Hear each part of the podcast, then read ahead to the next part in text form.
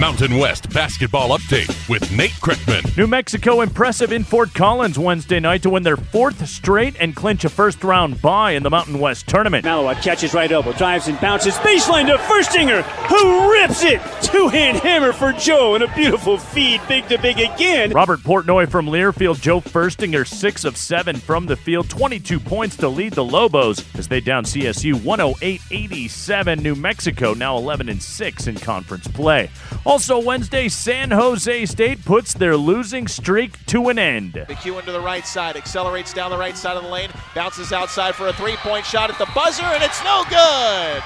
The Spartans get the win at home. Justin Allegri, courtesy of Learfield, Spartans beat Utah State 64 62 as JC Hillsman leads the way with 19.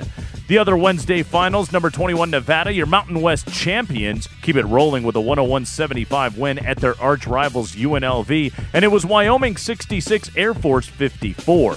Tuesday, Malik Pope back on the floor, and San Diego State pushes the win streak to five. One dribble, give it up, baseline. Malik with a 15 footer again. Good. He's three for three. Malik. Ted Leitner on Extra Fox Sports 1360. San Diego State over Boise State 72 64 at Viejas Arena. Pope 12 points for the Red Hot Aztecs. And Monday, Bryson Williams and Fresno State able to clinch a first round bye in the conference tournament with a win at Air Force. Jahmel drives from the top of the key. Backhand bounce pass to oh! Williams, who hammers the rim. Bryson just grabs that ball, makes it look like a tennis ball, and then hurts the rim with the throwdown. Paul Leffler from Learfield, 54 48. The final Bulldogs have won six of their last seven.